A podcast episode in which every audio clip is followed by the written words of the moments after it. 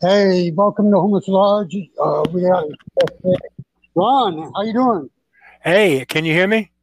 I can hear you. Okay, good.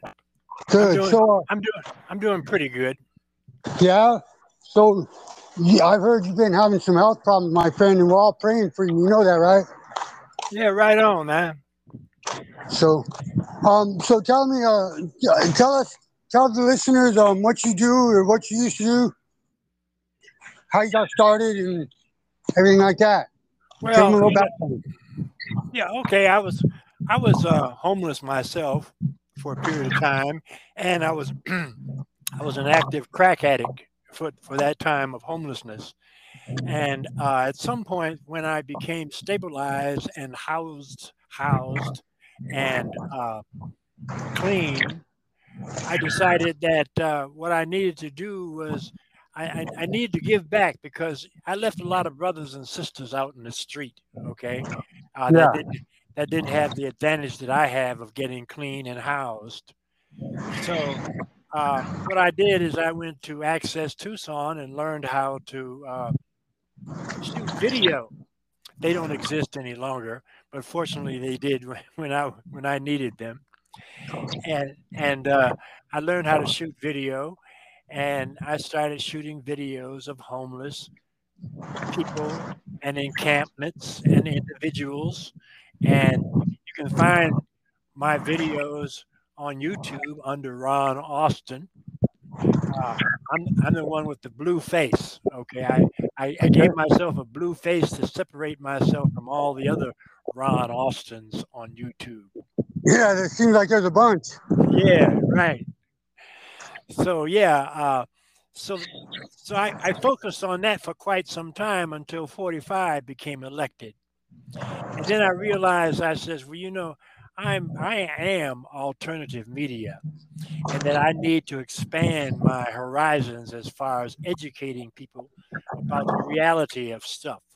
So I started so I started uh, shooting um, uh, video shooting events that that organizations and nonprofits and individuals were producing to fight against uh, uh, the, the 45 regime.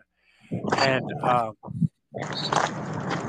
and and the problem was was that mainstream media wasn't um, documenting these events okay unless it unless it paid them some money so I was I was doing this I was doing this for free. I mean because because of community, okay?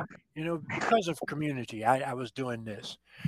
And then um and then somewhere along the line I got sick, which I still am sick, but not as sick as what I was then.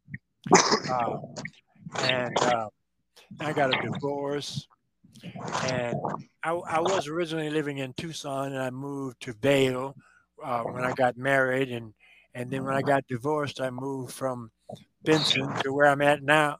I moved, moved from Vail to Benson to where I'm at now, and because of my illness, uh, and because my car is in the shop, um, I'm limited as far as capability of of actually doing real uh, activism. So what I did, I created a a blog on Medium, and Okay. that gives me an outlet for my need to be an activist at the present. And I'm I'm looking for other means that uh, uh, a couch warrior could uh, uh, could advocate for uh, for the community. Well, and see that.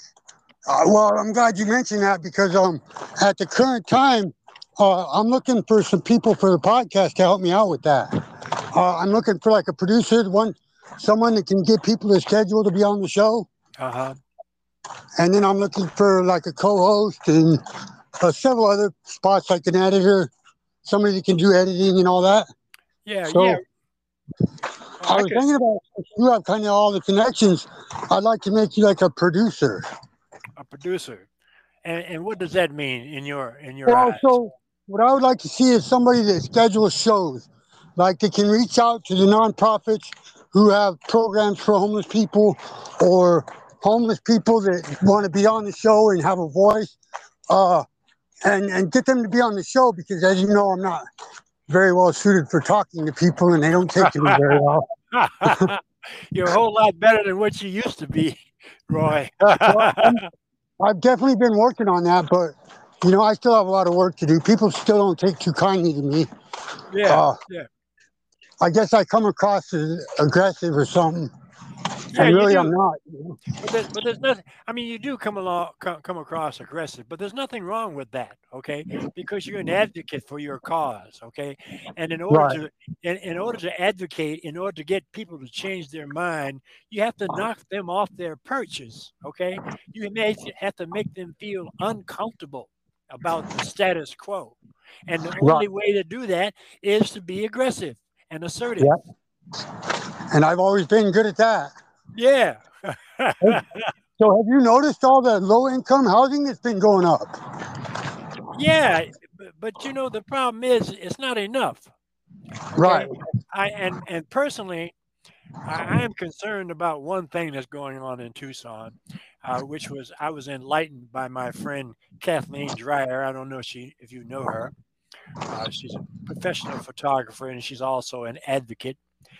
And that uh, there's been a lot of homeless sweeps going on in Tucson. Okay, There are huh?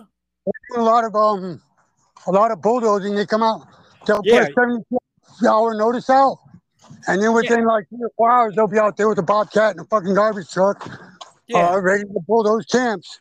But these are people mainly that are like trashing their area, you know. Like I was just in Balboa Heights neighborhood, man, and you would not believe how bad it was. yeah. Yeah. And you know, uh, you know me, uh, Ron. I, I believe in doing the right thing. I don't believe in like uh being wrong about what I do, Right. and I don't believe in advocating for anybody that does wrong.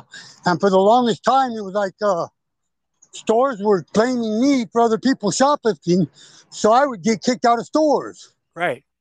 And uh, I- so I, I told everybody on Castro, I said, look, first of all, I'm gonna let y'all know right now, the city has asked me to come talk to you guys about cleaning this place up, and um, they're not gonna wait very long.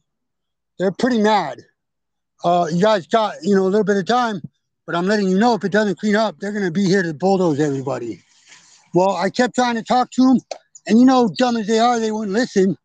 They were putting their drug paraphernalia in Balboa Heights Neighborhood Park, Yeah. which is also called a school because it's sponsored by an a school. So to me, that's a school. Yeah. You know, it's Yeah. a school program, and uh, they they they they. So the the I told the city, I said, you know what? I tried, I did what I could. These people aren't listening. I don't know what to what to do about it, but I tried. Right. You know? Well, you, well, you know the thing is, okay, I understand that because you know I, when I worked for Primavera, you know I retired. Okay. Yeah. Um, I when I worked for Primavera, I did the homeless outreach thing. Okay, like when the Uh-huh. city was going to go in and and bulldoze a camp or something like that, I would go out there and tell the people what was going to happen, when it was going to happen, how it was going to happen. Here's some resources for housing and so forth and so on. And yes, I told them myself. I said, you know, I was homeless, but the thing is, is that you know these camps, some of these camps I went through were garbage dumps. Okay, and I told them, I mean, what do you what do you expect? There's houses over here and there's houses over there, and these people see you and this garbage and this crap all over the goddamn place. Oh, excuse me. Uh, yeah, they see all this stuff all over the place, and so they are they are going to call the city, and you are going to be evicted. Says, Right. "What do you expect?" You know saying? You know? yeah. Yeah, If they would just keep it clean, most of the time the city would leave them alone. yeah. You know, when I was homeless myself, I I, I lived in the desert. Okay, Uh-huh.